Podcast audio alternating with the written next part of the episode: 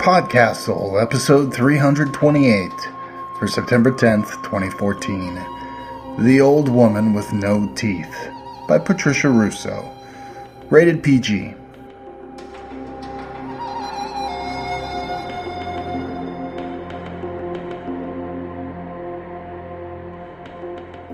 Hello and welcome back to PodCastle. I'm Dave Thompson, your host and co-editor. Today we have a very special episode for you. So special, it finally unites two of our favorite narrators, Wilson Fowley and M K. Hobson. Wilson and Hobson, PodCastle's own sons of buttery thunder, have been begging to do a story together for a long time now. Just the two of them. Apparently, Scott Lynch's and the Stacks and Jim C. Hines' Stranger versus the Malevolent Malignancy don't count. Don't ask me. I don't quite get it either, but I guess they thought the rest of us just got in the way of their awesomeness or something. Okay, maybe I'm laying on the sarcasm a bit thick. The truth is, it's been really sweet to see how much they've enjoyed working with each other and how much they really wanted to read an episode together, just the two of them. This little story from Patricia Russo came in, we read it, and wow, it pretty much charmed our socks off. Hopefully it will yours too, and I knew we had to get our very own sons of buttery thunder, Wilson and Hobson, together again for the first time. The Old Woman with No Teeth was originally published in that bastion of weirdness, beauty, and wonder, Clockwork Phoenix Volume four, edited by Mike Allen. Mike says there's going to be a fifth volume coming out next year, hopefully sometime. I can't wait to see it. Did I mention that Hobson and Wilson have decided to have some children together? No? Hmm. Well, hope you enjoy the story anyway. The Old Woman with No Teeth, by Patricia Russo. When the old woman with no teeth decided to have children, she didn't go about it in the usual way. Well, really, what else could you expect from the old woman with no teeth? If she ever did anything the usual way, even boiling a pot of water, the world might start spinning widdershins on its axis. Now, you just stop that. I can read perfectly well, you impudent ragger. Set down what I told you and don't believe all the stories you've heard about me. There are many stories about the old woman with no teeth, but people should not believe all of them. The most popular one is that she wore away her teeth by chewing a tunnel to the six-sided world. Nobody knows if this story is true. Many people have looked for the passageway she is supposed to have gnawed through reality, but none of the venturers have managed to pinpoint it. None of the ones who've come back, you mean, silly bastards. Another common story about the old woman with no teeth is that she once drank the river on a bet, and then spewed it out again after she caught a cold, which is why all the fish in the river taste of phlegm, no matter how one prepares them. Fried, baked, boiled, poached, in hundred herb sauce. You ragged little ragger, stop whittering about fish recipes. Besides, the fish always tasted like that. I had nothing to do with it. People always blame me for everything. People always blamed the old woman with no teeth for everything, which was not fair. Most of the time she kept herself to herself in her cavern in the mountains, where she made thunderstorms and sweaters and silver jewelry and high tides, magic whips that could seek out all the thieves in a crowd and give each one a good hiding, sandals for three-legged dogs, and sour bark lozenges that would cure a cough inside of a year. She lived in this simple way for ages and ever, not bothering anybody and wishing that people would stop bothering her, until one afternoon of soft rain and citron skies, the notion came into her head that she would like to have children. Children, of course, are a comfort and support in one's old age, but the old woman with no teeth had reached, in fact surpassed, old age eons ago. The only person in the known world older than the old woman with no teeth was Aunt Far Away, and Aunt Far Away had retired to a rented room in a sketchy part of the city, where she sat in an armchair and drank tea all day. Stop it this instant. I don't want that person in my story. The old woman with no teeth had many stories. This one is strictly about children.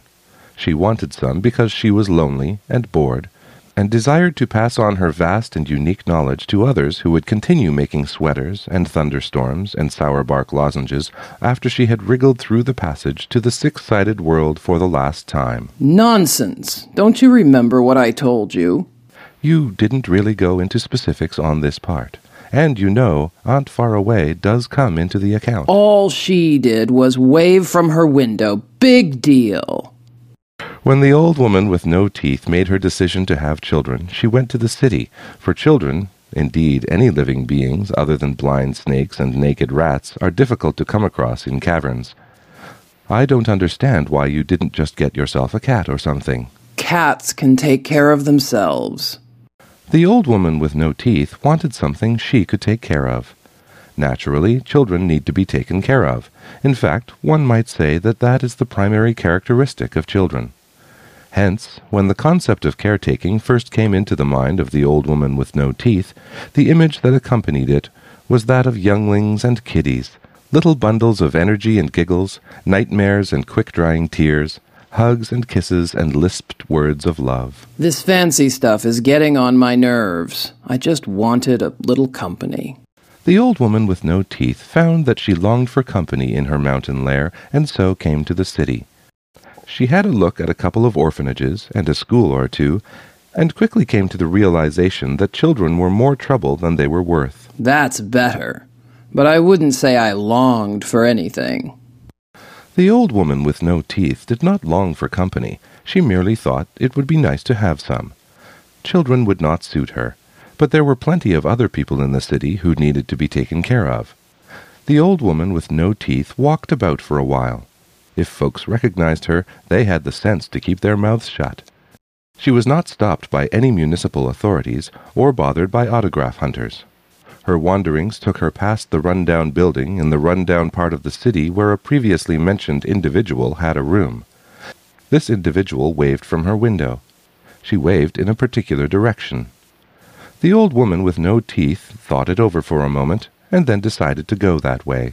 I was headed there anyway. The old woman with no teeth was headed toward Adams Park anyway, so she continued on her already chosen path. In the park, she saw a sign she had never noticed before, not in the park nor anywhere else. The sign read, "Be alert for elderly people." Be alert for elderly people, she thought. What an odd sign. She imagined hordes of ravening, white-haired half-deads shambling through the bushes and lurking behind the heaps of trash on the walking paths.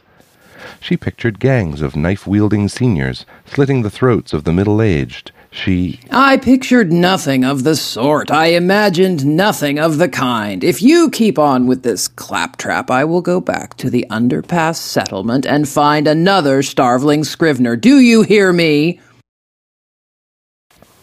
The old woman with no teeth made no hasty assumptions or judgments. She took great care as she walked through the park and applied her vast intelligence to come to an understanding of the meaning of the sign. There were many elderly people in the park. Some of them were sitting on benches. Some of them were simply standing. Some of them seemed to know each other as they were chatting. Some were clearly strangers to the rest as they kept silent and bore expressions of discomfort, as when one finds oneself at a party at which one does not recognize a single other guest. The old woman with no teeth cautiously, but with kindness, asked several of the elderly people what they were doing in the park. She heard the same tale from each. A law had been passed at the end of the most recent legislative session. Elderly people, unaccompanied by family members or attendants, were now required to restrict themselves to certain areas of the city. Adams Park was in bounds, so those who lived in the vicinity took themselves there on pleasant days, as it was better than staying at home and staring at the walls. The old woman with no teeth thought this was a dreadful law. The elderly people in the park agreed, but explained that it had been passed in order to make the city more attractive to tourists. The old woman with no teeth did not think this was a very good reason to do such a thing. What are you stopping for? Just to see if I got that bit right. Everything except for that part about kindness. The old woman with no teeth thought logically and dispassionately, and then made the elderly people in the park an offer. Would they come with her, she asked, and be her children? The elderly ladies and gentlemen in the park were rather surprised by the proposal, and several of them refused outright, and others asked for time to think it over, but a good hundred or so accepted. They all recognized her, of course, and a life in a mountain cavern with the old woman with no teeth, who could make sandals for three-legged dogs and extremely useful whips, was a more appealing proposition than exile in one's own native city. I should think so, too. Thus it came about that the old woman with no teeth led her flock of children out of the park, and if a municipal warder gave them a glance, and more than one did, then the old woman with no teeth had a repertoire of glances much more intimidating than any in a security man or woman's arsenal. No one interfered with their progress. They passed the run-down building where a certain previously mentioned individual lived. She was still at the window. She waved again and smiled. Hmm. The old woman with no teeth called up a wind of cushions, a wind of pillows, and the hundred children she had gathered were wafted in comfort to their new home. They have settled in quite well, despite a few squabbles here and there, now and then. The old woman with no teeth runs a tight ship, or cavern. I hold no one against their will. The old woman with no teeth holds no one against his or her will. Her children are content with their new accommodations and their new lives. She has even begun to teach some of them a few of the simpler workings for which she is so renowned.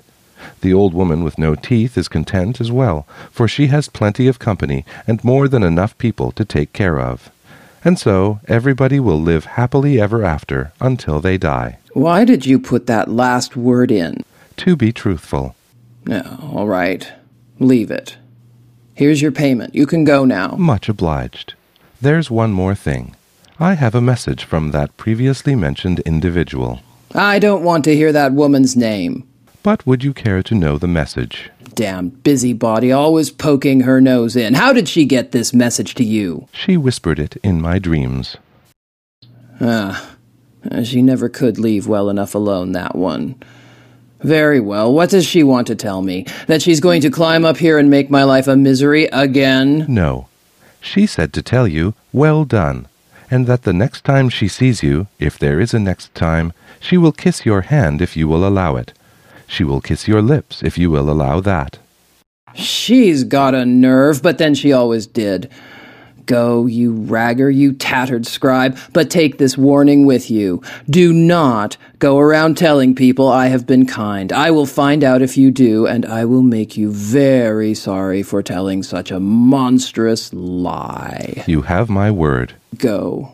The children are hungry. I must get their dinner prepared. If you should ever require my services again... Don't hold your breath. Then I shall take my leave. Wait. Yes? Thank you. It has been a great pleasure. Right. I'll believe that when birds fly upside down and the shadows of the sourbark trees blaze red. Have you not heard? Those things have already happened in the county to the north. Get out of here before I lose my temper. Of course. But I hear the old children crying. I told you they are hungry. I can cook, as well as set down words in a noter. Old woman with no teeth, I would rather not go back to the city. I am close to being old myself. Do you not have room for one more child? The old woman with no teeth thought for a long time. Stop writing. The old woman with no teeth weighed the advantages and disadvantages. She didn't trust the ragged scribe she'd hired from the jostling liars in the underpass settlement. Stop writing this second and give me that noter. Very well. Now go. As you wish, but I would like to come back someday. People don't always get what they want. In fact, they usually don't. You did. That gives a person a certain degree of hope. Only children believe that hope is a good thing. Fair enough.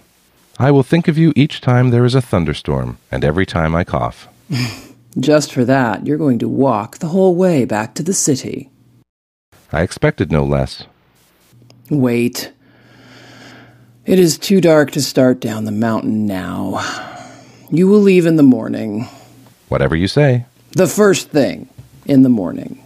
Absolutely. Don't get any ideas. Absolutely not. All right. Get inside. And if you call this kindness, I will plant you head down in a bog of blistering mud. I'd never dream of saying such a thing. Move before I change my mind. Wait. Yes? Thank you. Move your legs, not your mouth. Ha! Got you now. Oh, and nod. Well, nod if you like. Shake your head if you like. I am the old woman with no teeth, and tomorrow I might just decide to send you all back where you came from. Did I hurt you when I grabbed your arm? Do not expect an apology. We cannot ever truly change what we are. You'll find that out if you live long enough. I think, though, that sometimes we can... Ouch! Told you...